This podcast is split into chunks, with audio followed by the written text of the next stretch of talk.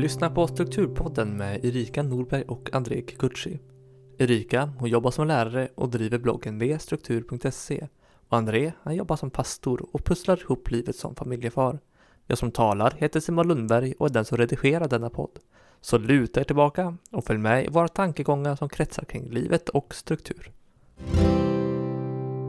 I dagens avsnitt så har vi Sofia Kamnerin på besök. Hon är i 50-årsåldern, uppvuxen i Bor, är generalsekreterare för Sveriges kristna råd, hon är pastor, hon har jobbat med kyrkan nationellt och internationellt. Hon har bott i USA och Linköping och nu i Stockholm. Och anledningen till att vi har tagit in henne är ju framförallt att hon har skrivit en bok som eh, heter När larmet tystnar hörs tonen. Och lite där, hur får man ihop livet när allting är kaos? När man kanske trodde att, ja men, att få barn, det är ju en idyll, om man nu har den bilden. Och så blev det inte riktigt så. Det blev något helt annat. Och vi har fått eh, önskemål att ta in Sofia i vår podd, så jag hoppas att eh, du har glädje av det här, du som lyssnar, oavsett du är kyrklig eller inte kyrklig, eller om du har en perfekt värld runt dig eller om livet är kaos. Så välkommen hit och välkommen du Sofia. Tack. Det var en väldigt kort beskrivning om dig som jag hittade på Wikipedia. Men eh, om du säger någonting om dig, vem är du? Och då utmanade du ju mig här nu innan vi började att jag skulle försöka beskriva mig själv lite mer personligt. Och eh, det kanske är svårt eh, för mig, även om jag har skrivit två väldigt personliga böcker. Men eh, jag är ju då smålänning i botten. Bår eh, uttalas det. Och Oj då, det ligger inte... utanför Värnamo. Ja, Nej, inte hör. Nej. Bår. Ja. Och det sitter ju i. Jag eh, har eh, nog alltid haft ett eh, väldigt stort engagemang. Så att om jag ska beskriva mig själv så är jag nog en väldigt engagerad person. Även om jag också ibland tänker att jag är lite på eller av. Antingen väldigt på eller så tar jag det väldigt lugnt, försöker jag göra. Men jag är mamma till tre barn. Ett, eh, alltså de börjar bli stora, våra barn nu. Mm. Eh, äldsta är 22, en som är 20, en som är 12. Och jag är gift med Claes. Vi bor i Stockholm sedan 2003, men har ett fritidshus på Öland som vi älskar att vara på. Jag tänkte att jag skulle komma in lite på sånt där efter det ska handla om struktur liksom, och mitt liv och vårt liv. Eh, så jag tänkte kanske berätta lite mer också sen om vad jag tycker om att göra. Men jag älskar att skriva och mm. eh, ser också mitt jobb. Har nog aldrig tänkt det liksom riktigt som ett jobb utan det är också en slags passion att få jobba med det jag jobbar med. Men jag tycker om eh, att eh, då göra helt andra saker också som att eh, ta det lugnt, eh, sticka, eh, vara ute och springa, lite sånt. Ja, du har faktiskt simmat i Boden en gång, kommer du ihåg det? Ja, det har jag på din bröllopsdag. Och då tyckte jag synd om det. Jag tänkte, måste du vara med mig och simma här på din bröllopsdag? Men det kanske är så världen, alltså det är mycket resor, eller var mycket resor ja. i ditt jobb. Eller väldigt, kanske är fortfarande. Väldigt mycket. Nej, fast nu har det ju varit pandemi. Men, ja, just det. Mm. Men det kommer nog bli en del. Men under kyrkoåren då när jag var biträdande kyrkoledare så var det väldigt mycket resor. Mm. Fastän jag har ett minne av det där badet att jag även då snarare satt i bubbelpoolen. Det är vad jag kommer ihåg. Är du säker på att jag simmade? Ja. Jag får att jag verkligen bara slappnade ja. av i. Ja, vi, vi simmade och så berättade du att idag är min bröllopsdag. Ah, okay, okay. Så det tänkte jag, ja. Alltså det är nog så det ser ut för många. Men för mig var det så konstigt, varför är du här då? Liksom. Men det var inte så konstigt, det var en konferens. Men, och ibland, det är väl så livet ser ut för de flesta. Att, ja. ja. Till exempel idag är min frus födelsedag och jag spelar in en podd, podd med dig till exempel. Så, ja. Det, ja. livet. Ja, precis. Ja, nej men det, så är det nog. Men struktur, vi, vi har den frågan till alla gäster. Eh, ja. För detta är ju ändå en strukturpodd. Eh, och smalt. Precis som kyrkan kan vara smal ibland eller vissa subkulturer så är ju även struktur smalt fast ändå ja. berör alla på något sätt. Mm. Hur är din relation till struktur? Den kanske har ändrats? Genom åren också? Ja, det har det nog gjort. Eh, för på ett sätt så tänker inte jag om mig själv att jag är en strukturerad person. Det är en slags bild jag har, att jag snart går på liksom uppgifter och det som ska göras ska göras. Och sen så tror jag inte jag är så strukturerad. Fastän jag har ju helt klart eh, vissa knep. Liksom. Mm. Och eh, jag, har, jag tror också att jag är lite mer rutinmänniska än vad jag själv tror. Att jag mår verkligen bra av eh, vissa rutiner. Jag äter exakt samma frukost varje dag. Jag måste springa var tredje dag. Jag, eh, vi måste städa varje vecka. Eh, Sådana där eh, rutingrejer eh, måste jag hålla på. Saker, jag, jag, skulle vilja att alla saker alltid låg på rätt plats. Försöker liksom trumma in det och eh, jag tycker själv att jag försöker mest av alla i familjen. Eh, och sen vad det gäller arbetsuppgifter så är jag väldigt beroende av min kalender där jag eh, har allt i samma kalender och skriver in liksom eh, egentligen på ett lite felaktigt sätt antagligen, men jag skriver in i själva liksom den dagen vad jag också ska göra den dagen, förutom alla möten som ligger liksom grönmarkerade, sätter liksom olika färger i kal kalendern. Så jag kanske är mer strukturerad än man tror. Mm. Har det förändrats sen eh, med, med tre barn? Om du tar tillbaka 20-30 år i tiden? Ja, men alltså, så, eh, när jag tänker tillbaka på mig själv som barn och ung tonåring så var jag nog egentligen ganska strukturerad på ett plan då också. För att då var det så där att jag var väldigt disciplinerad vad det gällde liksom plugga och mina olika aktiviteter. Jag hade mycket aktiviteter. Det rutade in livet, liksom, mm. de här fasta grejerna. Eh, men sen uppfattades jag med rätta som liksom lite så disträ och eh, eh ja, kan glömma saker och tappa bort saker. Det var väldigt mycket sånt liksom. Det tycker jag att jag har blivit bättre på. Jag försöker bli, ha blivit mer disciplinerad med tiden. Liksom. Försöker hålla tider mycket bättre nu. Det var jag annars känd för, liksom, att alltid komma för sent. Eh, jag är väldigt noga med att hålla deadlines och det är mycket min eh, forskarutbildning som har hjälpt mig med det. Att då var det liksom, man måste hålla deadlines. Och med barnen, då är det ju mer det här att eh, man måste laga mat vid en viss tid och mm. att särskilt då ha ett barn med särskilda behov som vi har. Det har ju helt, jo men det har absolut påverkat mycket hur, hur viktigt det var. Man insåg det väldigt tidigt liksom att det måste vara mat på bordet klockan fem, annars blir det kaos. Mm. Sådana där grejer. Och eh, rutiner då, liksom komma i säng varje kväll vid en viss tid och eh, vårt liv blev ju också väldigt eh, inrutat på det sättet att vi bestämde oss tidigt liksom för att det funkar bara att åka till samma plats när vi är lediga.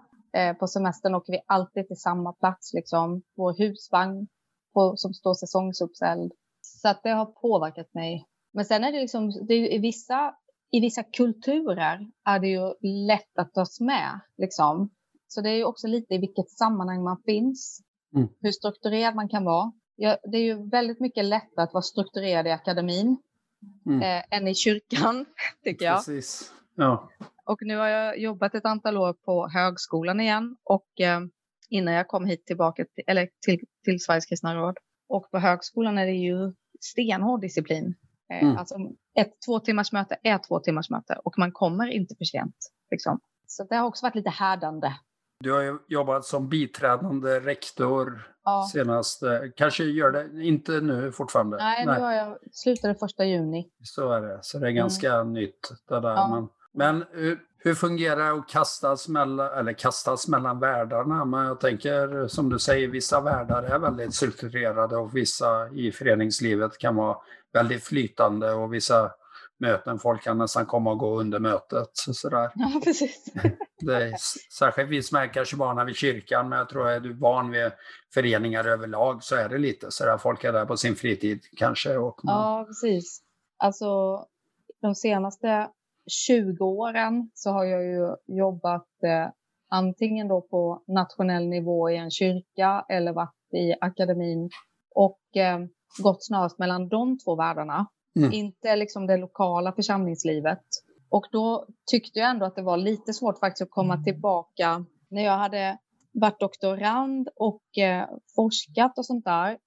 Och sen började jag jobba på Ekumeniakyrkan mm. som biträdande kyrkoledare. Då tyckte jag att det var en, nej men då var det en skillnad igen. Liksom. Då, mm. då kom jag från den här fyrkantiga deadlines-världen till lite mer flytande och också mycket längre möten. Alltså, mm. det är trevligt att sitta på möten. Så ja, det Nej, men jag noterar väl mer att det är så. Sen försöker jag. Jag tycker om när man försöker hålla sluttider. Mm. Och, eh, men jag själv dras tyvärr lite snabbt in i att det är okej att komma lite för sent. Mm. Det, det, tror jag är min största frestelse i livet. Och sen är väl, det var först på högskolan jag lärde mig det här med akademisk kvart. Ja. Så det är ju lite roligt att det krockar med den världen som är så deadlines-fixerad, att uttrycket kommer därifrån. Ja, det är sant. Och det kan till och med vara föredragshållaren eller professorn eller någon som har den där kvarten. Ja, precis. Så, Så är det. Du har ju skrivit, eh, ja, den bok vi refererar till, du har ju skrivit eh, flera, eller varit med i flera böcker på olika sätt. Men eh, berätt, jag tänkte det här, om du berättar lite, kanske börjar i behovet att skriva en sån typ av bok och sen också berätta lite om den. De flesta har ju ingen aning om vad, vem du är eller vad det här är för bok. Så att om vi börjar där och sen mm. grottar vi ner oss lite kanske mm. där. Nej, men jag är ju pastor då och eh, teolog och det betyder att man tycker om att eh, skriva eh, eller jobba med ord och tolkning, livstolkning och försöka tyda samtiden och skriva fram vad tro betyder i, i den tid vi lever i nu. Mm. Och när jag började fördjupa mig mer i teologi så var det de teologer som jag framförallt tyckte om att läsa var de som verkligen skrev rakt ur livserfarenheter i de olika liksom, sammanhang där de fanns. Jag kom in liksom på ja, befrielseteologer heter det och då är det teologer som skrev i, i förorterna, alltså favelas, eh, kåkstäderna i Latinamerika, liksom flyttade ut bland de fattiga beskrev eh, hur situationen var och eh, teologi utifrån det. Alltså väldigt mycket så kontext, som det heter med fint ord då, liksom, mm. och erfarenhet. Och på den vägen fortsatte det. Jag, jag fortsatte att jobba med feministiska teologer som också står i den här liksom, traditionen av att man måste utgå ifrån det som är fallet. Mm. Beskriva personliga erfarenheter, kvinnors erfarenheter ja, och så vidare. Så det hade jag hållit på med väldigt länge och eh, har också då framförallt skrivit om försoning och då var ju det kopplat till liksom situationer, erfarenheter. Mm. Hur, hur, kan man prata om försoning om man inte ens får mat för dagen? Liksom, mm. I de här befrielseteologiska tolkningarna. Till Men, eh, så jag hade alltid liksom hävdat att man måste skriva teologi utifrån erfarenhet, men hade snarast gjort det utifrån andras erfarenheter. Och så kom jag till en punkt, eh, och det var ju också då efter en väldigt eh, ackumulerande turbulent period mm. kring vårt barn som jag bestämde mig för att det är dags att eh, börja skriva fram utifrån mina egna erfarenheter. Både som ett sätt att försöka eh, nå någon slags försoning faktiskt. Alltså jag behöver skriva fram, eh, men också förhoppningsvis eh, att kunna ge vidare liksom, till andra att eh, livstolkning behövs även i kaos. Mm. Typ. På den vägen. Vi fick ju en fråga som vi har besvarat i tidigare program, men det är var börjar man när allting är kaos? Vad skulle du säga spontant på det? Det kan ju vara menar, att man inte får ihop livet. Det är ju den känslan i alla fall. Ja. Nej, alltså jag eh, har, jag har alltid sagt att jag själv kan inte formulera några eh, lysande tankar eller egentligen någonting alls när det är eh, liksom akuta situationer. Mm. Brutalt kaos. Då handlar det ju bara om att försöka hantera den akuta situationen och vara i det. Sen tror jag ändå att för de allra flesta så finns det lugna stunder. Mm. Det lugnar ner sig liksom. Eh, även om man vet att det snart blir kaos igen så finns det små glipor. Och eh, det var liksom, jag, jag, jag började väl eh, skriva i, i de där lite lugnare stunderna.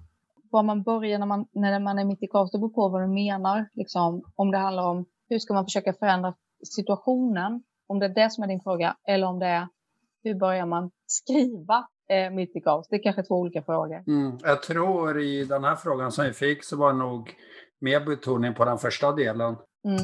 Alltså hur, hur, hur ska man agera? Ja, upplevelsen att ja, men allt är kaos från kanske till och med som sitter ihop lite med drömmar eller hur jag vill att det ska vara.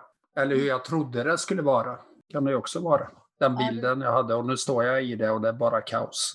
Ja, det är en, det är en jättestor fråga och jag bara känner att den skulle vi kunna bena i liksom. Mm. Men eh, man måste ta eh, lite ändå, lite boll för boll där också. Mm. Och eh, eh, börja dra, börja i någon ände. Alltså försöka börja i någon ände.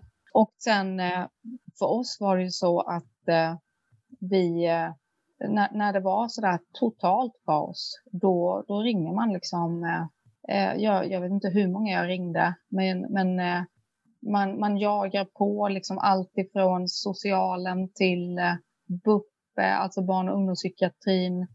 Man, eh, ja, börjar, man måste komma till en punkt där man inser att det här går inte. Mm. Vi behöver hjälp. Och det var i och för sig också ett viktigt, stort steg för oss eh, att eh, komma till en punkt där vi insåg att eh, det är övermäktigt. Vi kan inte skydda vårt eget barn. Det börjar bli helt ohållbart. Visst, vi hade fått det. Vi har alltid haft lite så stöd. Det får man Mm. oftast om man har ett barn med diagnoser. Det finns olika typer av aktörer som kopplas på tidigt. Men det är så smått liksom och så är det så många och ingen tar helhetsansvar. Och man själv måste stå där i mitten och orka bära och vara samordnare. Liksom. Mm. Men när man kommer till en situation när man inser att det här går inte. Eh, alltså när man börjar kaskadgråta som jag gjorde på en, ännu en utbildning vi liksom skulle gå på som föräldrar på mobilisera upp lite till.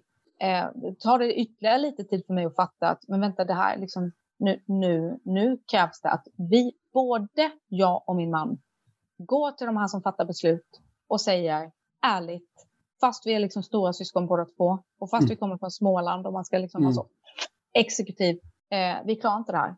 Mm. Så då var vi tvungna att snacka ihop oss och jag försökte peppa min man för han är ännu mer så här bita ihop liksom än Mm. vad jag är. Nu måste du också säga att du inte klarar det här. För det är sanningen. Mm. För de uppfattade ändå hela tiden att nej men de kommer fixa det här. Det var den där känslan liksom. Ett nyckelord i din bok är ju sårbarhet. Och Ja. det är något vi ofta återkommer till i, i våra program. Det här med att till exempel be om hjälp eller e- Mm. stå, erkänna vad man står inför. Ja, behöver, för en del kan det vara ett jätteproblem och för andra behöver det inte vara så, problem, så stort problem, men man har inte satt ord på det. Och man står Nej. i det själv. nej och det tog tid för mig och för mig blev ett nyckelord också maktlöshet. Mm. Eh, för till exempel det där tillfället då när jag kaskadgrät, alltså det var verkligen så. Alltså jag Mm. hulkade, jag kunde inte sitta kvar, det var helt fruktansvärt. Jag vet inte om jag någonsin har gråtit så mycket. Och efteråt när de liksom kom ut sådär, då de som höll i den där kursen, och vad är det liksom? Mm. Kunde jag inte sätta ord på det, eh, utan det tog ett tag tills jag insåg att det är den totala maktlösheten. Och eh, den, är, den var brutal liksom. Och det, och det är ju så intressant i den här, liksom, du vet, hela sinnesro och AA-rörelsen och Mm. allt det här. Att man måste komma till en punkt när man inser att man inte klarar det. Liksom. Mm. Eh, För först då kan det börja vända. Tror du att det fanns andra i er närhet som såg att ni inte klarade detta, men inte sa något? Ja, eh, alltså min syster, har- en av mina systrar har alltid varit eh, övertydlig, men jag kunde ändå inte riktigt ta åt mig. Eh, Mm. Men hon var alltid tydlig. Sen betydde det mycket när mina egna föräldrar liksom er, erkände liksom, ja, det har vi tänkt länge. Liksom, Mm. När jag berättade om det här, att vi tror att vi kanske måste ha en mycket, mycket större insats nu. Liksom. Ja, Mm. det har vi tänkt länge, sa de då. Eh, och på, ett, på ett sätt hade det varit bra att de kanske hade sagt det lite tidigare, men samtidigt var det väldigt bekräftande. Mm. Och det är ju inte säkert om föräldrar säger någonting lite för tidigt att man Nej. lyssnar, Nej, nej, även om man vet att de säkert har rätt. nej någonstans. för de, de är sådana att de inte vill tränga sig på. Eh, och sen är det klart att jag, vi hade, vi har ändå haft ett, ett slags skyddsnät hela tiden och eh, det har ju också gjort att det har gått eh, att hålla ihop liksom längre tid och sådär.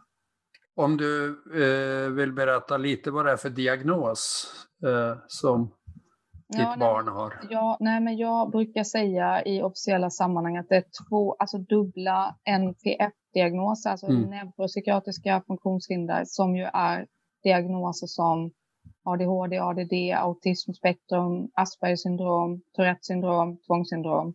Mm. Och så brukar jag inte vara liksom övertydlig exakt vilka då. Men det är inom det spektrumet så att säga. Och eh, ja, det är ett underbart barn eh, som eh, jag också brukar beskriva som den som liksom målar livet i ännu starkare färger. Man säger ju sådär att om man får barn så målas livet i starkare färger, men det är mm. som att man, det blir ännu starkare när man får leva nära ett barn med särskilda behov. Ja, så att, eh, och jag tänker ofta att det är en fantastisk gåva. Alltså på riktigt, det är ingen klyscha för mig. Jag är djupt tacksam och tror jag blir mer och mer för, eh, jag vet det, ja men ju äldre han blir och ju bättre ändå saker och ting går så känner jag så här djup tacksamhet. Alltså, det är så, här, så förunderligt att vi fick detta underbara barn. Så, så, kan jag känna. Kan man någonstans sätta ord på vad det har gjort med er som familj? Ja, det har präglat oss precis hur mycket som mm. helst. Mm. Eh, på så många nivåer. Och eh, det finns liksom också såklart jättesvåra baksidor i det, där jag har känt eh, att eh, syskonen har fått eh, liksom stå tillbaka mycket, har haft eh, ganska mycket skuldkänslor för det.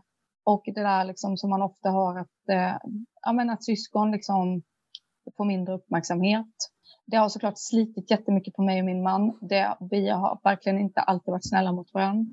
Mm. Eh, och det är fortfarande så att när vi bråkar så är det i 99,9 procent mm. av fallen när det handlar om vårt barn. Eh, det har också gjort oss, eh, alltså man får perspektiv. Eh, man tycker då att det kan vara jättestort och svårt att leda en, en kyrka mm. tillsammans med två andra fina kollegor. Men det är ändå inte ett dugg svårt jämfört med det man står i liksom, som förälder. Så det blir hela tiden ett perspektiv. Man blir liksom lite coolare mm. i alla andra situationer. Liksom. Det kan jag känna igen som förälder själv, att det har blivit betydligt lättare att gå från ett möte och så kommer man rakt in i barnens värld. Vi har inte på något uh, sätt och vis uh, de utmaningarna, men det är ju utmaningar att ha barn generellt och det kräver närvaro. Ja. Och det är ju det ord som du också går runt, alltså den närvarande familjen eller närvarande mm. sammanhanget väldigt mycket. Och Är man kvar då som förälder i, i något möte eller något så märker ju barnen det direkt. Man behöver inte ha några diagnoser för det. Utan Nej. det är självklart. Du skriver någonstans i boken det här att när det plingar till i telefonen så kan mm. det ju vara någonting om mm.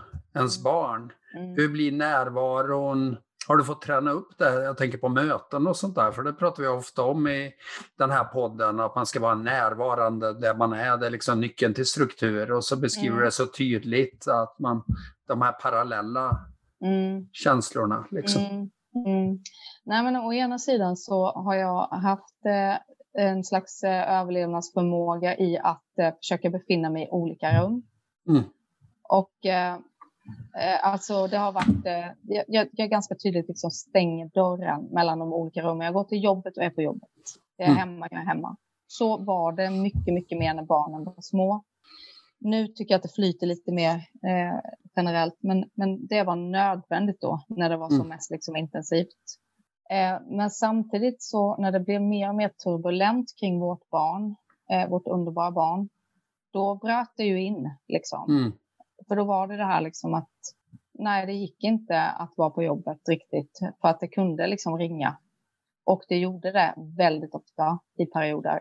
Och mm. Eh, då var det liksom inte några små oskyldiga budskap. Nej. Utan det kunde ju vara, eller inte alltid, eh, utan det kunde ju verkligen vara, jag sitter i en polisbil eller eh, nu har han rymt igen från skolan. Alltså, så mm.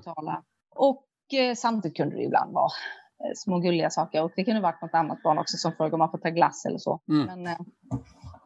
Och hur tycker du om, har du varit öppen mot omgivningen i de sammanhang du har varit? Och om alltså, det är så att du måste gå ut eller eh, måste ta hand om ja, det här smset eh, i ett sammanhang som man normalt kanske inte ens svarar på nej, telefonen. Precis. Nej, men där tror jag att där har ju jag och min man då en slags deal att eh, när jag vet att jag ska in i någonting, eh, mm. som till exempel det här samtalet, då, då vet han om det.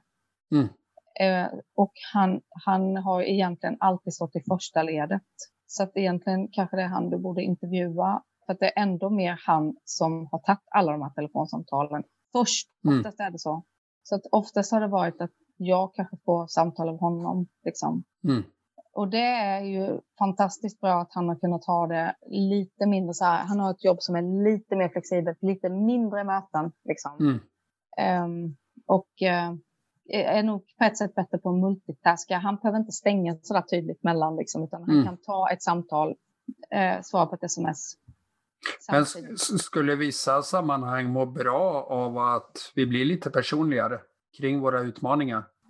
Ja, alltså eh, jag tycker att eh, i, i alla arbeten jag har haft de sista åren, alltså även på högskolan och sådär, så har jag försökt att vara ganska öppen med liksom att det är också vissa tider och det vet kanske de flesta föräldrar. Efter klockan tre eller halv tre så ökar risken ännu mer att eh, något barn hör av sig. Liksom. Mm. Och det finns det någon slags förståelse för, tycker jag, i alla sammanhang jag har varit.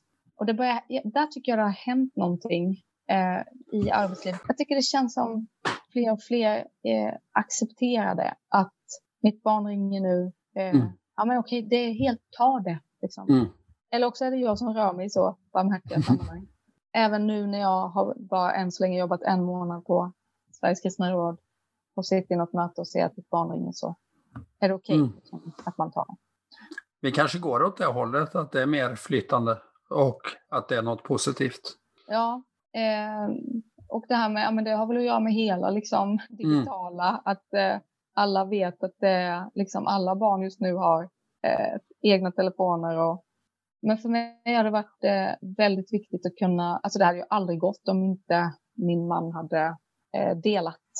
För att det är också så, så tydligt när man har ett barn med särskilda behov eh, som ofta då är väldigt impulsstyrd och eh, måste ha svar nu. Liksom.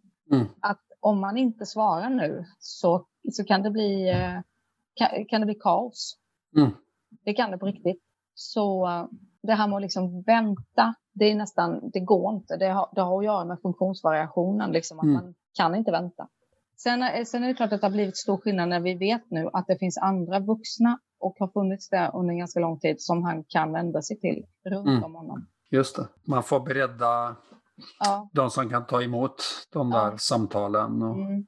Det är ganska bra tips till många tror jag, alltså om ja. det är möjligt. Ja, nej men precis, hitta en backup liksom. Om du inte kan få tag på mig, eh, ring mormor. Eller, mm. liksom. Och sen brukar jag eh, komma på en del saker som jag ändå är mer strukturerad än jag tror att jag ju även talar om för mina barn ofta då. Just nu är det ju mest mitt yngsta barn som ändå jag vill tala om för. Eh, att nu går jag in i möte, du kommer inte kunna nå mig nu på så så länge. Mm. Ring pappa. mm, precis. Då har man ju satt ramarna. Och ja. det, det, är väl också viktigt mot alla diagnoser och ja, men mot alla egentligen, att det ja. finns ramar att förhålla sig till. Jag tänker, jag skrev ju en fråga i förväg och nu när jag tittar på den eh, lite här så tänker jag eh, det här, hur hinner man riktning? Jag tänker, du har ju varit, du har doktorerat, du har eh, haft olika ja, men, jobb på toppnivå kan man säga, eller offentlig person och det finns liksom en drivkraft under. En del upplever väl att ja, kanske när man får ett barn med diagnos så stannar allt och man själv, ens egna kanske drömmar går i kras och man går upp allt i barnen. Och barnet behöver inte ens diagnos för att det ska ske. Jag kan komma på det själv att det är många mm. grejer jag skjuter upp bara för att jag mm. tänker jag har barn. Och så skulle det kanske gå, men barnen går före. Men du har ju ändå haft, eh, ja, det, det händer mycket kring dig ändå, höll jag på att säga. Eller kanske därför, eller hur? Mm. Hur får man en riktning mitt i allt kaos? Nej, prioritera, detta tråkiga ord. Mm. Eh, och eh, försöka liksom fokusera på det man ändå eh, drivs av eh, och får i någon mening energi av. Mm. Och då, är det ju, då har det ju varit, alltså å ena sidan har jag ju eh, fått eh, välja bort mycket. Det, har, det kostar ändå rätt mycket att liksom, bestämma sig för vissa saker. Om man mm. bestämmer sig för att man vill göra klart en avhandling fast man har barn med särskilda behov, då måste man offra eh, vissa saker. Mm. Eh, jag tycker egentligen inte om att prata så mycket om offer. Men, nej, men då man får vara tråkig. Liksom, tyvärr, jag kan inte eller så man får också försöka förhandla med sin man. Tyvärr, jag kan inte eh, följa med i helgen. Kan ni åka själva så får jag vara själv hemma och skriva en helg. Mm. Eller eh, sådär. Och eh, sen så är, är det ju så att jag, jag sa ju att vi liksom städar och sådär, men det, sånt har ju också då fått eh, liksom, mm. jag, jag, inte, liksom, jag lagar inte jättemycket fin mat eller jag kanske inte bakar, man, så man prioriterar bort liksom mm. saker. Och sen så, tror jag, så har jag prioriterat bort väldigt mycket eh, att liksom umgås med folk. Mm. Jag, jag är antingen med familjen eller jobbar. Liksom. Mm. Lite så är det tyvärr. Alltså jag är inte så jättesocial. Och sen finns i de jobb du har haft så har de ju varit väldigt mycket med folk ja, eh, socialt på ett annat sätt. Ja, men precis. det kanske har hjälpt lite ändå. Ja. Att... ja, absolut. För det blir ju liksom att man tycker jag träffar så mycket härligt folk mm. ändå. Liksom. Ja, jo men så är det ju. Nej, så riktningen måste ju födas ur att man försöker att eh, fokusera på sin passion eller liksom energi och eh, ändå försöka hålla den här riktningen. Liksom. Mm. Eh, och så kan man inte, den kommer, den kommer bli avbruten massor med gånger, men då måste man försöka plocka upp den igen. Så man mm. måste ha någon slags eh, uthållighet i det där och inte ge upp. Och det var, har verkligen varit perioder i till exempel mitt eget avhandlingsskrivande, ett sånt långt projekt som det är, där jag var helt övertygad om att det kommer aldrig bli klar. Jag, mm. jag la också ner den i perioder, eh, liksom deklarera för professorn. Tyvärr, jag hoppar av, det blir ingen avhandling. Sen har jag ändå plockat upp det igen. Så om man verkligen vill, jag tror att det går. Men det bygger ju också på att, att andra runt omkring ens partner eller om man har andra som kan gå in och faktiskt hjälpa till också då med barnen och så. Mm. Min svärmor till exempel har ryckt in mycket när, när våra barn var små. Mm. Också för att jag kunde få, skulle få skriva och så. Mm. Behöver man vara lite egoistisk? Ja, så illa är det nog. Eller är det positivt att vara det? Ja, men det är faktiskt, det, det är hemskt att du säger det, men jag tror det. Alltså, så mm. krasst mm. är det. Och att försöka trösta sig med det där som vi säger som en klyscha, att eh, barnen blir gladare och mamma är glad. Mm. Eh, jag har ändå försökt trösta mig med det, att det är bra för barnen också om jag är lite mer nöjd. Liksom. Mm. Um, så nej, men så är det mm. Och sen på samma sätt som du är egoistisk så får din man också vara egoistisk. Då. Och så. Ja. Någonstans så delar ni på det. Ja. Vi får fråga honom. Han är lite mer självutplånande än vad jag är faktiskt. Ja. Det, det kanske också är det. Gift dig med rätt person. Så. Ja, precis. precis. Nej, men han har sina intressen. Det är nog också viktigt att ja. stå, stå kvar i intressena. Ja. Oavsett en avhandling eller gå och fiska så finns de där. Ja, precis. För att koppla av. Mm. Och en annan fråga som jag funderar på är ju hur får man vardagen att gå ihop? Det sitter ju ihop mycket med hur får man riktning, men när det finns så mycket, särskilt i ert fall då, som, ja, du kan ju inte, du vet inte vilka sms som kommer, för att återgå Nej. till det, vad, vilka faktorer, vad, vad händer nu? Nej. Men hur, hur går vardagen ihop? Eh, den går inte ihop. Nej. Och man, eh, alltså det, det, tog väldigt lång tid för mig också att acceptera att eh, eh, någon slags normal eh, situation är det här. Liksom. Och inte hela tiden hålla på och mäta sig mot en idealbild. Och jag var jättehjälpt av en, någon, som, en, någon av alla sådana här böcker man kan läsa då om hur det är att vara förälder till barn med särskilda behov. Som sa att väldigt mycket av ens egen frustration, även vrede, är född ur det här att man hela tiden sätter för höga förväntningar. Mm. Och därför blir hela tiden besviken. Och eh, å ena sidan så är det ett slags hopp i det, att man håller på och tänker, nej men nu så, nu mm. blir det nog bra. Och så blev det inte det igen. Å andra sidan så finns det någonting eh, liksom nödvändigt läkande i att liksom sänka ribban mm. och mer försöka försonas med att detta, nej men så här är det. Mm. det tog lång tid för mig och jag, jag kom på mig själv liksom att jag under flera år höll på och också nästan skapa verklighet med att säga liksom vi är en kaotisk familj. Mm. Tills jag insåg, men alltså, det, det, det går inte att säga, alltså bar, stackars barn. Jag kan inte mm. hålla på att säga det liksom. eh, så att, eh, ja, vi, är, vi har varit en kaotisk familj och eh, det är så det är. Eh, en fråga vi ofta återkommer till, eh, eller en, en mening, det är ju vem är jag och vem vill jag bli? Och det är klart, identifierar du dig med att vi är en kaotisk familj så kan det lätt bli så också. Ja, exakt. Så det var, det var liksom nödvändigt för mig att uh, inse det, liksom, att så här kan jag inte hålla på. Och så försöka, ja, men försöka vända det då liksom, till att mer ha en försonande liksom, inställning till att, att det är så här det är. Mm. Men för mig har det varit viktigt också sinnesrobönen. Jag sa ju lite det med AA och sådär. Mm. I, sinnes, I sinnesrobönen så ber man liksom om hjälp att skilja på det man kan förändra och det man inte kan förändra. Mm. Och det, det har också varit hjälpsamt att... Eh, nej men för det är klart att man måste försöka eh, förändra det som är onödigt kaotiskt. Mm. Eller onödigt eh, hemskt. Liksom. Men samtidigt så finns det hela tiden eh, det som kommer att i någon mening vara bestående, liksom kaotiskt. Mm. Och att eh, och det finns mer i det, det har att göra med liksom lidande och sårbarhet också. Det finns något slags nödvändigt lidande, om man mm. använder ett sådant ord. Men det finns också det som är onödigt. Mm. Och att försonas med det som man inte kan göra något åt, att acceptera det, liksom, man måste komma till den punkten och samtidigt försöka göra det man kan för att förändra det som går att förändra. Det kan ta tid, låter det som. Ja, det tar ju, det tar ju jättelång tid. Och mm. eh, ja, jag vet inte om jag är helt färdig med det än. Man kanske inte blir färdig. Nej. Det kanske är det Nej. som är processen. Ja. Ibland kan man höra, när jag är klar med det, då ska jag gå vidare till det. Och, så. Ja. och då kanske man inte är riktigt klar, utan att man snarare kanske flyr. Ja. Och så kommer det över en och så kommer man inte vidare. Nej. Vi har ju varit inne på lite det här delandet som i familjer, att du gifter dig med rätt man så, och sådär och, och barnen och svärmor och olika. Mm. Men till vem eller vilka vänder du dig till när du känner, ja men orkar inte jag?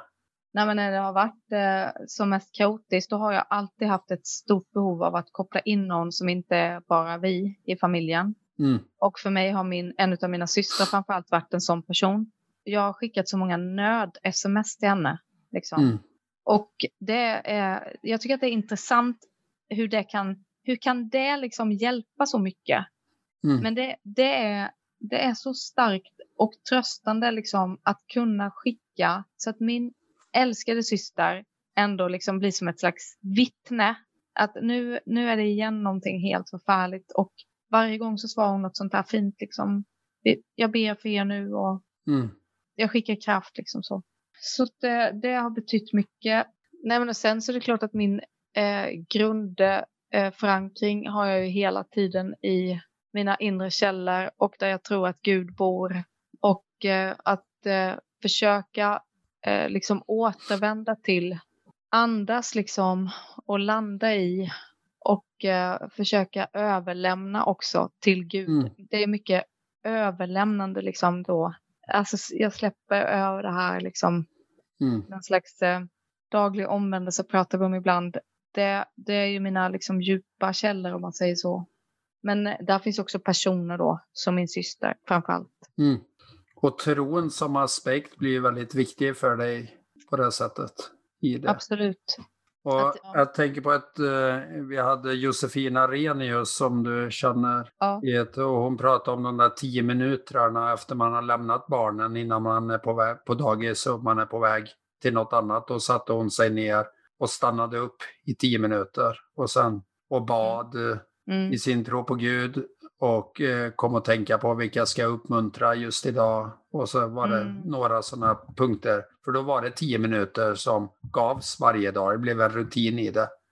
Okay, Men också ett slags överlämnande att, mm. för att klara det här. Så. Mm. Ja, nej, jag på det sättet är inte eh, liksom, eh, strukturerad. Utan jag försöker eh, lite nu och då eh, be andningens bön eller Jesusbönen, Herre Jesus Kristus förbarma dig över mig. Mm. Eh, alltså sådana där små mikro, liksom böner under dagen. Eh, så att jag har aldrig haft någon sån här tydlig liksom tio minuter då. Men eh, dock lite mer dedikerat, att jag kan verkligen bestämma mig för nu ska jag. Eh, då tänker jag, jag säger inte gå ut och be, men det är ju det jag gör liksom, om jag går ut på en promenad. Mm. Mm. Jag hade en vän som jag ringde och så svarade hans fru så sa hon han kan inte ta det nu för han är ute och går en promenad med Gud. Oh, jag tyckte det var lite fint, som vilken kompis som helst. Men de hade det i familjen, att de gick sådär och det kunde man kanske inte säga när som helst, men när det blev för mycket med barn och allt Ja. så kunde Mm. man ta en promenad med Gud. Mm. Och då kanske vi ska säga i den här, ja men Gud så som man ser Gud. Mm, precis, precis. Precis. Det handlar inte om liksom ett, en Och- figur eller ett objekt. Och en eh, följdfråga på det som man kan fundera på, som du brottas med i din bok, det är, men får man bli arg på sin Gud? Tål Eh, Gud att bli arg på? ja, ja. Eh, jag eh, beskriver några sådana här, eh, men det var, gjorde jag kanske i min första bok framförallt, alltså några så här riktigt tydliga minnen jag har av att jag har varit väldigt arg på Gud. Och samtidigt så, det där tror jag att jag brottas rätt mycket med, för Mm. att jag har ändå en i grunden väldigt liksom, tro på att Gud alltid är god och alltid vill väl Mm. och alltid står på vår sida mot det som är hemskt. Så att Mm. säga. Och därför så blir det lite svårt att bli arg på Gud också. Eh, Mm. Och det är kanske lite dumt. Eh, för att i Bibeln och framförallt då i det vi kallar för Gamla Testamentet så är det ju mycket mer att man går in i brottning med Gud. Alltså tydligt liksom ropar ut sin eh, vrede eller ångest eller oro Mm. eller och eh, för mig är det mer liksom en snälla Gud grip in. Mm. Hjälp oss. Eh, och sen mycket bön om att Jesu ansikte ska lysa mot vårt barn och eh, också visa vägen liksom, Mm. eh, för oss alla. För jag, jag tror att det för mig ha, är mycket sökande. Liksom. Att jag försöker finna eh, vägen och eh, lyssna in och förstå på vilket sätt och vilka steg och eh, vart det vill Gud liksom, Mm. att eh, vi ska. Mm. Eller jag ska i det här. Så att det, det är snarast en sån process jag är liksom kontinuerligt inne i och också så många beslut som man tvingas fatta som är svåra beslut. Mm. Och man ansöker om olika typer av insatser till exempel. Mm. Och känner alltid så här, liksom, är det rätt eller inte? Och då har jag i alla sådana här vägval så är det ju alltid liksom, må din vilja ske du som vet. Jag tror Mm. verkligen att Gud är allvetande. Mm. Omniscient heter det med ett fint ord. Jag tror att Gud känner liksom alla möjligheter och eh, leder oss till det bästa. Jag vill tro det. Liksom. Mm. Då om till exempel, för det har ju varit då, jaha nu är det beviljat att han får gå på en särskild skola. Ja. Så har man känt eh, sig orolig, kommer han att degradera? Mm. Kommer det bli värre? Men att då få trösta på, nej men nu, nu det låter naivt men liksom, nu bad vi ju ändå att Guds vilja skulle ske och så blev det så här och då får man försöka lita på det. Mm. Att det är rätt. Inte älta det sen så mycket. Var det rätt, var det inte rätt? Det ska man inte hålla på att älta. Älta så mycket sen. Och någon beskrev ju det som att lider du så lider Gud med dig. Ja, precis. Och det är en väldigt fin bild i det här. Att Ja. det är inte någon annan eller att han... Ja. Nej, och det, däremot så kan jag ha tyckt att Gud är väldigt frånvarande faktiskt ibland. Mm. Och eh, alltså känns långt borta ändå. När det är som hemskast. Eh, och samtidigt då, det är många som liksom säger sådär då. En av de mest välkända bilderna är ju den där med fotspår på sanden. Och alltså en bild där då liksom det är bara ett fotspår plötsligt. Mm. Och så någon som frågar liksom, vad var du då Gud när jag var, det var som värst liksom. Det var då jag bar dig liksom. Mm. För min erfarenhet är ju ändå sen i efterhand liksom att jag kan se att Gud har varit med. Mm. Ja, och att Gud är med och bär, det betyder ju inte att allt är bra. Ibland Nej, får vi ju en sant. sån gudsbild och kanske att bilden av kyrkan för att ge oss själva lite kritik, men det kan vara en idyllisk tillvaro. Ja, någon, sant. någon perfekthet i församlingsliv och annat. Och det är många som beskriver det, att jag var där och ja, det var ju Nej, det sant. mycket värre där än utanför kyrkan ibland och att man kanske... Ja, och det är därför jag har försökt skriva lite om det här i min senaste bok då om sårbarhet Mm. och vad det liksom borde göra med oss att vi tror på en Gud som i Jesus uppstår med såren kvar på kroppen. Mm. Alltså jag tycker det är en sån sanslös stark bild. Mm. Och att det är så unikt i kristen tro. Det finns ingen annan religion som tror att Gud dödas och uppstår. Liksom. Vi tror på en Gud som dör, lider och dör. Det blir också så här lätt en liksom, vacker bild. Men alltså om vi sätter oss in i, försöker förstå liksom, det värsta tortyrredskapet, liksom, dödas vår Gud på och sen uppstår. Hur kan det inte påverka mer hur vi ser liksom, på Guds... På tal om att det inte är liksom, det perfekta livet. Mm. Och att det ja, verkligen inte var någon idyll där bland de första liksom, runt Jesus lärjungarna och de kristna liksom, som kämpar med förtryck. Och, liksom, det är hela tiden ett samtidigt snarast. Alltså samtidig kamp mot ockupationsmakt i Rom och fattigdom och de var säkert hungriga. Och Mm. samtidigt en förtröstan och någon slags erfarenhet av nytt liv eh, i Mm. tron. Liksom. Jag har läst eh, nästan varje kväll. Vi har en bibel hemma, en nyskriven bibel. Vad heter den? Yes. Jag vet inte vad den heter nu, men den här med, som Sören Dalevi. Ba- eh, barnens bästa bok. Ba, barnens bästa bok. Vi, vi har flera barnbiblar och de heter ju nästan samma sak allihopa. Men Mm. det läser vi för treåringen och hon får välja berättelse. Och då vill hon alltid ha när Jesus dör. För hon Är det tycker- sant? Ja, för, för henne är det ju inget konstigt att Jesus dör för att som han uppstår. Det, hon kan ju berättelsen väldigt bra, men sen tycker hon det är så roligt och det är väldigt bra beskrivet där när Thomas missar uppståndelsen. Aha, jag har Um, inte läst den avsnitten. Han Ja. försvinner ut genom ja, en barrikaderad dörr och så får de andra uppleva Jesus kompisar, som vi säger, Jesus lärjungar då, att Jesus kommer tillbaka och så tror han in, inte på det. Och vår treåring tycker det är så roligt att han har liksom missat poängen någonstans. Och då tänker jag lite som du säger, alltså vi är väl ofta där att vi kanske tänker att Gud är långt borta, mitt Ja. i vår utsatthet och så är han Ja. på plats. Och sen kommer han tillbaka och så avslutas det. Och det kan hon ju utan till. Ja, men han är ju Mm. Guds son. Liksom. Mm. Oh, vilken det- fin berättelse. Tack. det, är, ju- det är ju spännande där hur barnen, alltså Mm. för barnen är ju inget konstigt. Vi har varit lite så här, kan man läsa vissa berättelser i den här boken? Men eh, Mm. de tar det ju bättre än Mm. vad vi tar. Och det här med lidande. För, sen vänder det ju fort för en treåring. Men jag märkte, alltså min tolvåring då, Mm. eh, har ju också läst en, ett antal barnbiblar genom åren och varit på mycket så här söndagsskola och sånt. Och när hon och jag började läsa den här bibeln som du pratar om nu, ja. barnens bästa bibel, ja. då kan vi bara komma till de gamla testamentliga. Eh, vi har inte läst det nya än, så det var därför jag inte hade Nej. Eh, hon, tyck, hon blev förvånad över att det var så brutalt beskrivet eh, med eh, David och Goliat. Mm. För det, eh, det sa hon, va? Eh, dog han? Liksom. Mm. För det verkar som att vi har mörkat varje gång i, i de sammanhang hon har varit i. Jag vet, jag skulle spela den rollen på söndagsskolans avslutning och då läste vi berättelserna ganska noga och det står ju faktiskt att han, David då som slåss mot jätten Goliat, att när han vinner så tar han Goliats svärd och hugger eh, ja, huvudet av honom. Han har ju inte behövt det där svärdet innan. Han har tackat nej till eh, andra svärd och haft sin enkla slunga då som han dödar det här och Gud är med. Men så ska han ta det och så ska han hålla upp huvudet. Och, ja, vi fick ju välja bort det för det gick inte liksom att gestalta riktigt där på grillplatsen på Sommargården. Men ja, det är brutalt. Mm. Och det kanske är därför det blir så starkt. Sådär. Mm.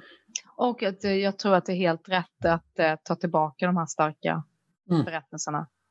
För att annars så kan inte den kristna tron täcka in det som de ändå hela tiden möter i alla andra filmer och i alla andra liksom, sammanhang. Och i alla berättelser om skjutningar och covid-pandemi och folk som dör och ja. Och nu åker jag snart här på ett eh, konfaläger och då kommer vi berätta mycket om Bibeln och väldigt mycket av för folk som ungdomar är idag, att man inte, man har hört om Bibeln men man har inte läst någon. Och då brukar vi säga att ja, men här är mord och det är våldtäkter och det, vi använder de här dagliga orden. Mm. Och, så, och då kan en del reagera, men så står det inte. Ja, men då får vi leta upp en, ett mord. Det går ganska fort, det är inte många sidor in i Bibeln. Nej, precis. Eller en våldtäkt och säga, ja, men det är, det är så ja. världen ser ut ja. för 2000 år sedan och idag. Mm. Ska vi säga no någonting i boken kring musik också? Mm. Kanske. Mm. Vi kan mm. ta oss ur Bibeln, fast det är väl också där, men toner, mm. rytmer mm. kan få samsas. Kan du beskriva det lite? Nej, men jag använder den bilden eh, i den senaste boken här då av att eh, tänka Gud som en slags ton. Eller en sång. Och det var väldigt starkt. Det var liksom, mycket av den här boken är skriven under en sjukskrivningsperiod när jag bokstavligt talat låg på soffan och eh, läste också eh, ja, de här, det går lite tillbaka till Bibeln, men liksom mm. de här eh, starka texterna i Saltaren och i Jobs bok och även i Ordspråksboken och eh, mm. de bilderna som finns där för liksom var Gud är och hur man kan uppfatta Gud och så. Mm. Så jag använder ju liksom den bilden och att eh, jag, jag, verkligen är på djupet intresserad av att förstå liksom mer av också varför musiken i sig är en sån stark och läkande kraft. Och eh, eh, hur, hur liksom tro hör ihop med musik kan man säga. Och mm. att det har varit en del så starka erfarenheter när jag liksom fått vara med om att eh, urfolk från olika delar av världen hamnar vid samma lunchbord. Mm. Och eh, den ena liksom är en sam, same från Norge och den andra en eh, indonesisk eh, ursprungsbefolkning. Mm. Jag vet inte vad det heter. Och så börjar den ena sjunga för att liksom berätta de här sångerna sjunger vi. Och hon bara va? Och så liksom stämmer hon in och sjunger exakt samma sång. Men det är, mm. ju en, liksom, det är ju en av våra traditionella sånger, vi sjunger samma. Det tycker jag är så starkt. Att det mm. är som att det finns nedlagt också i i hela skapelsen. Mm. Musiken, liksom tonerna. Mm. Sen att det är rent personligt för mig också. Eh, det är en av de sakerna som jag har hämtat kraft genom väldigt mycket. Att eh, om man går på bönepromenad som du sa. Mm. Så är ett annat sätt faktiskt att på sig lurarna och eh, lyssna på musik i en stund. Eller köra lite bil. Inte så bra ur klimatsynpunkt. Men eh, då kan man lyssna på musik. Mm. Eh, ja, och, och vad är det för musik? Är det klassisk musik eller är det texterna? Eller är det... Nej, det är nästan alltid eh, själva musiken jag är ute efter. Rytmerna, mm. eh, alltså tonspråket liksom. Och det är, det är, jag är inte alls liksom, lyssnar inte alls mycket på klassisk musik, men ibland kan jag lyssna på lite så folkmusik eller, mm. eh, men ofta är det ganska så lite så tyngre, modern eh, elektropop, eh, hiphop, eh, rock. Mm. Eh, typ. Jag har några favoriter. Och sen spelar du ju trumpet också. Ja, fast jag har ju bara, Jo, ja, det har ju betytt jättemycket. Men jag har, jag har, jag tar bara liksom upp trumpeten en gång om året kanske nu. Det är faktiskt synd. Mm. Så att eh, jag kan inte identifiera mig längre som trumpetare. Och så gör du det ibland i offentliga sammanhang så alla andra gör det bara för det. Ja, nu kände jag mig lite ansvar för jag hörde att det är så tydligen så svårt att få massa nya, det är svårt att få blåsare. Ja, precis, mm. det var det någon nyhet om detta. Så jag funderar på om jag skulle ställa upp och göra reklam. Jag tror inte att det påverkar någon faktiskt. ja. Mm. Det jag tänkte med musiken med att um, Alltså hur får man rytmerna att samsas? Är inte det en bild av familjen eller arbetsplatsen eller du, du har jobbat, ni har ju varit en trio som har lett kyrkan och det tänker jag det blir väldigt tydligt med att ni har era gåvor och ni har era utmaningar och så ska ni samsas och så ska ni gå i en riktning och mm. många familjer ser ju ganska likt ut där. Mm. Mm. Ja, fin bild. Den har jag inte själv tänkt så mycket på Eh, men jag, jag lägger ut, eh, liksom, jag lyssnar på några musikstycken och skriver fram dem i den här boken. Mm. Och eh, har fascinerats särskilt av de stycken där det är eh, lite dissonanser också. Mm, Och, jag lägger ut, ja, och det, det tycker jag är så starkt. Det beskriver liksom en sån här sång eller låt. Time av musikgruppen Kroke. Där, där allt låter så sam, samspelt i början och det finns liksom en grundrytm hela tiden som Mm. går. Och så plötsligt börjar en flöjt eller vad det är spela en helt egen konstig dissonant melodi. Och det blir så starkt och särskilt när den leder över sen i en eh, kvinnas sång. Eh, ja, den där, den, den, eh, på tal om vad jag lyssnar på, den har jag ju lyssnat på så många gånger, den Mm. sången. Jag tror jag ska lyssna på den när vi har lagt på faktiskt här nu. Ja, gör det. nu. Vi kan väl lägga, den kanske finns på eh, Spotify. Olika, Spotify finns där, ja då kan vi lägga en Mm. länk där. För Ja. det vi gör i våra avsnitt är ju att vi skriver några rader om vad vi har pratat om och så kan, Mm. behöver man inte lyssna på oss utan man kan bara läsa det och tänka och så kan Mm. man läsa 50 avsnitt och få en bild av vad den här Mm. podden är. Men då lägger vi ibland lite länkar. Mm. Och det kan väl vara en bra länk, Mm. Den sången. Mm. Och, är- men finns det en poäng, kan, kan man säga så att det finns en poäng att det inte alltid går ihop? Alltså dissonansen i Ja. livet, alltså Ja. det är själva poängen med livet. Ja, ja, och det är det jag tror försoning mycket handlar om. Mm. Att, eh, och det är väl också därför som jag eh, tycker att det är så spännande och fint att få arbeta med olika kyrkor nu till exempel. Mm. Då är det ju liksom inte poängen att alla ska bli lika. Och att det måste gå, och inte minst den världsvida kyrkan har visat att det går ändå att gå tillsammans även om man är väldigt olika. Mm. Och jag tror, jag tror väldigt mycket på det där att försöka igen då försonas med att det inte går ihop eller att det Mm. inte alltid är harmoni eller eh, alltså det här med liksom det eller ambivalenta liksom. Mm. Att eh, det är tvetydigt det här livet. Och eh, det är som det ska. Vi har en övertro på att allt ska vara så helt och Mm. perfekt Mm. och friskt och lyckligt. Mm. Och du säger att, eller du ifrågasätter då om helhet är målet. Ja, precis. Det där försöker jag filosofera lite Mm. om i den här boken. Alltså tänk om trasighet är helhet. Alltså, Mm. eller helhet blir trasighet, trasighet blir helhet. Jag håller på lite sådär. För att det går inte heller att slå fast liksom på något bestämt sätt det här känner jag. Utan det är någonting med liksom det levande och det organiska. Att livet aldrig står still. Och att det, det innehåller så många dimensioner. Och å ena sidan så är det klart att vi kan stundtals känna liksom yes, allt är bra.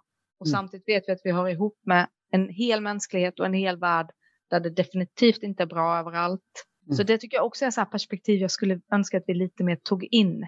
Mm. Att vi kan inte själva eh, räddas liksom, men resten av mänskligheten går under. Liksom. Mm. Alltså det, det påverkar också det här liksom att jag, jag tror att vi ska bli lite mer eh, försonande med att eh, det, är, det är så här livet är. Sen, sen har jag, får jag också en kraft och tröst i att jag tror att till slut blir allt bra. Mm. Och Då, och då finns det den här liksom mer kristna evighetstanken i det på något sätt. Men det kanske drar för långt, ska vi bara prata om det ännu, men det ger ett slags perspektiv att jag ändå tror på den fullkomliga trösten när alla tårar ska torkas. Någon slags liksom lugn, tror jag jag längtar mest efter. Mm. Lugn. Och eh, det där lugnet att hitta det här och nu samtidigt som man längtar. Det är väl det som är vår allas utmaning, tänker jag. Alltså, jag går ju med samma, vi bär ju samma hopp där, du och jag, och någon annan Mm. kanske bär på något liknande hopp. Men Mm. de flesta människor har ju ett hopp Mm. på att det ska Mm. bli bättre, men Ja. vägen dit och lite hur hittar man det där lugnet mitt i kaosen? Nej, då är det ju liksom ändå att eh, försöka och eh, ja, men andas. Mm. Andas lugnt. Det ska inte underskattas. Och eh, hitta de där platserna eller sätten där man faktiskt fylls på av, eh, kalla det energi eller kraft. Mm. Och det är ju olika för alla. Men man, när man har ett barn med särskilda behov, då pratar man ofta om det. Att man måste hjälpa barnet att reglera sin energinivå och också tänka i termer av vad ger energi, vad tar energi. Mm. Och att barnet själv ska få vara med och tala om det. Liksom. Mm. Och då ska man jobba att varje dag måste också fyllas på energi. Mm. Och det är ju sant för alla oss. Eh, det är inte bara barn med särskilda behov, utan vi alla borde försöka bli lite bättre på att också se till att tanka hem eh, och vad som nu ger oss energi eller lugn. Jag är själv inte alltid jättebra på det. Men... Nej, vi hade en intervju, jag tror det var förra sommaren om jag minns rätt, eh, med Lise. Hon har 250 000 följare på Facebook. Och då pratade vi om lite vilket ansvar har man i de frågorna vi tog upp. Hon hade ju då varit utbränd och eh, ja, startat ett nytt liv efter det och kommit på att tecknande och struktur och skrev en strukturbok med mycket genom tecknandet. Och det är därför hon har 250 000 följare på Facebook för hon är så väldigt, eller på Instagram för att hon är så duktig på att teckna loggor och Mm. liknande. Men att det blev henne. Men vi pratar mycket om det där med självbild och vilket ansvar man har som med många följare eller som du då offentlig person. Men Mm. Ja, vilket ansvar har du för att visa att livet inte är perfekt? Din bok är väl ett bidrag? Ja.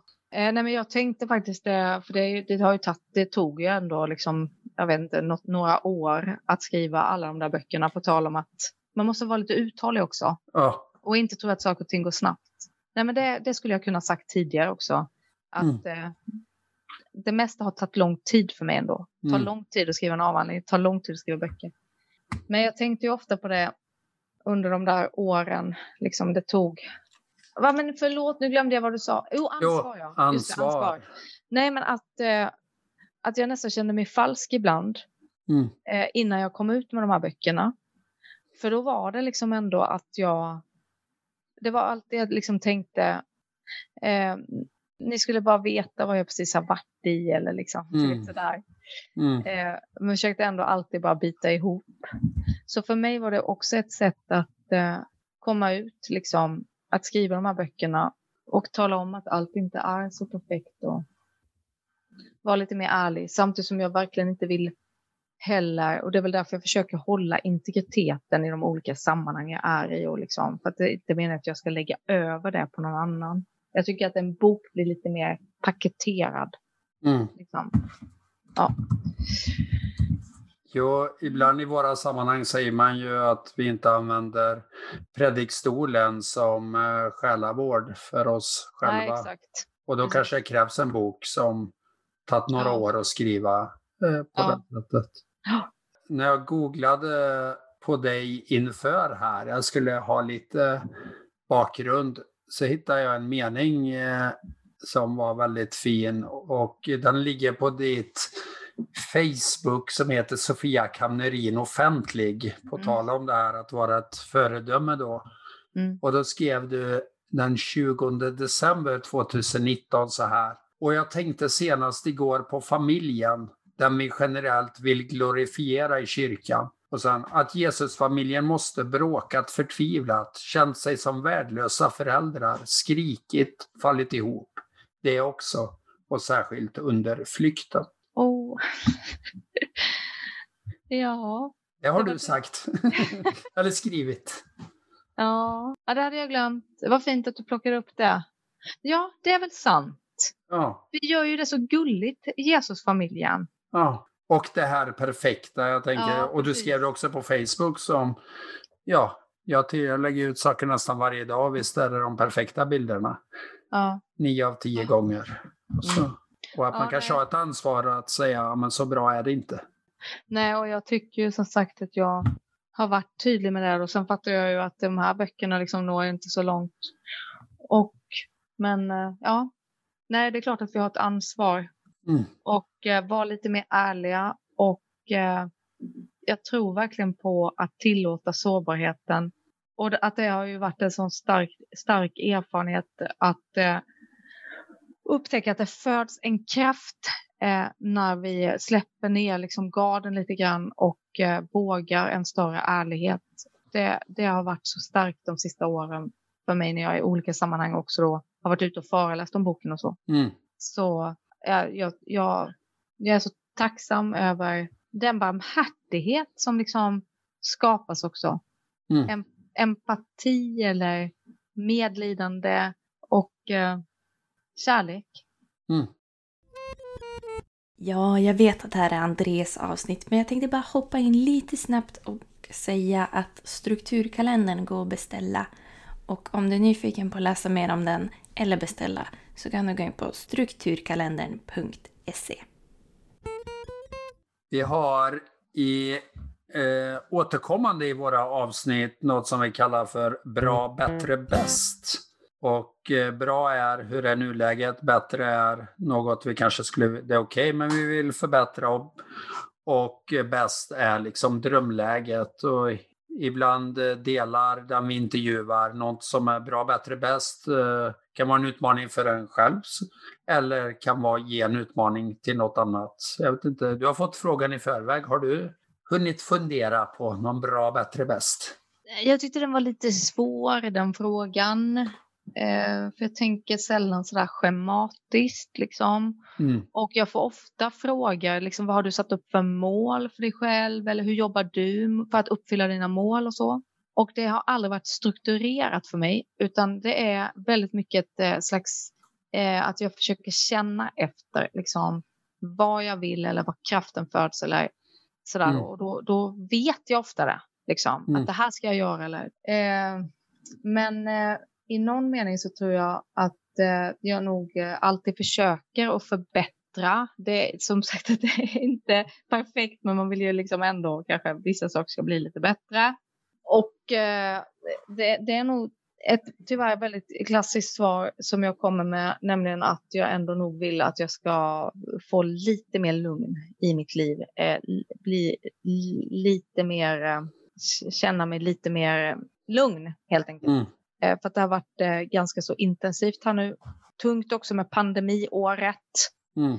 Det känns som att det bara har tagit energi, nästan allting. Mm. Eh, och jag skulle verkligen vilja fyllas på med genuin energi och bli lite lugnare. För jag är lite speedad just nu. Och då säger vi att det är bra att du är medveten om det. Det skulle vara liksom bättre att ta ett steg till och bästa skulle vara att inte vara där. Eller att hitta, hitta lugnet liksom. Ja, precis. Och eh, jag har alltid någon slags förtröstan att det blir bättre ändå. Mm. Mitt i allt. Och eh, ser jättemycket fram emot sommaren och Mm. eh, mindre Zoom-möten och eh, mer vara. Det är bra drömläge. Mm. Och vi, vi säger som vi säger till alla gäster, vi får återkomma om ett år eller något och se hur gick det. Ja. Är det lugnare eller är det bara något Ja. annat? Mm. Och då Mm. ka- kanske du säger det är något annat. Det är inte Ja, det- lugnt, men det, Det är något annat. risk. Det finns Ja. en risk. Så är det alltid. Vi har också något som heter Prova på, veckans Prova på, där man liksom som lyssnare kan prova något. Det kan vara allt från diska stekpannan till eh, sätta upp skorna på hyllan eller som Lena Bergström som du känner sa, gå ut och krama ett träd. Mm. Mm. Har du något att skicka med? Nej, men alltså de, de flesta som lyssnar kanske har provat det här, men jag, jag tycker väldigt mycket att det är väldigt hjälpsamt att eh, eh, andas eh, lugnt. Och eh, jag som är kristen eh, liksom tänker böneord när jag andas in och ut, men om man inte är det så kan man också testa liksom, eh, att det ändå är hjälpsamt att ta lugna andetag. Mm. Det är inte så kanske roligt, men eh, det var nog vad jag ville skicka med. Och vad behöver man runt omkring? Ska man vara själv? Tar det lång tid? Vad är, är det på morgonen eller Nej, det är kvällen? det som eller? är så speciellt att man kan göra precis var som helst Mm. och när som helst.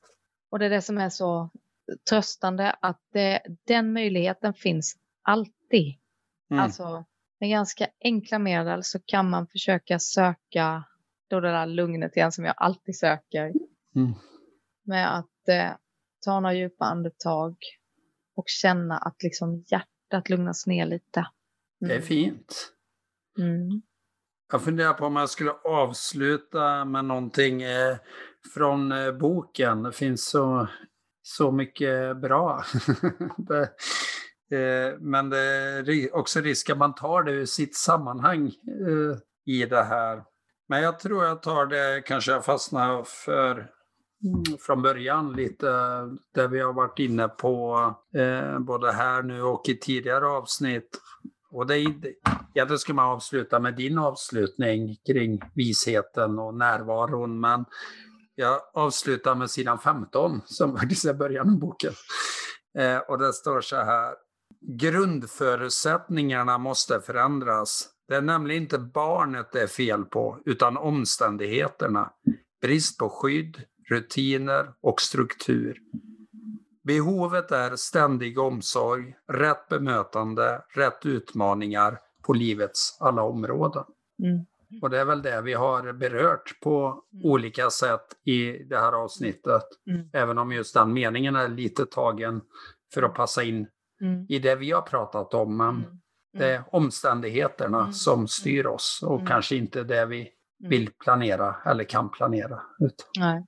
Och eh, vi säger som vi brukar göra att har du några frågor, kanske några frågor till Sofia, så kan du gå in på Strukturpodden på Facebook. Du kan skriva till hej strukturpodden.se med dina frågor och tankar eller kanske dina erfarenheter kring det här ämnet. Vad har varit svårt och vad har blivit lättare? Och så dela.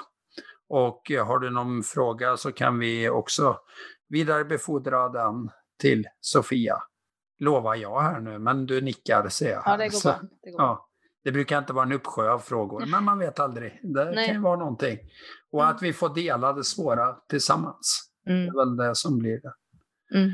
Och så vill vi tacka Simon Lundberg som eh, redigerar det här avsnittet och så framförallt tacka dig Sofia att vi fick tiden. Tack. Tillsammans. Tack för att jag fick tiden. Det var jättefint att prata med dig. Tack. Och vi säger på återseende. Hej hej!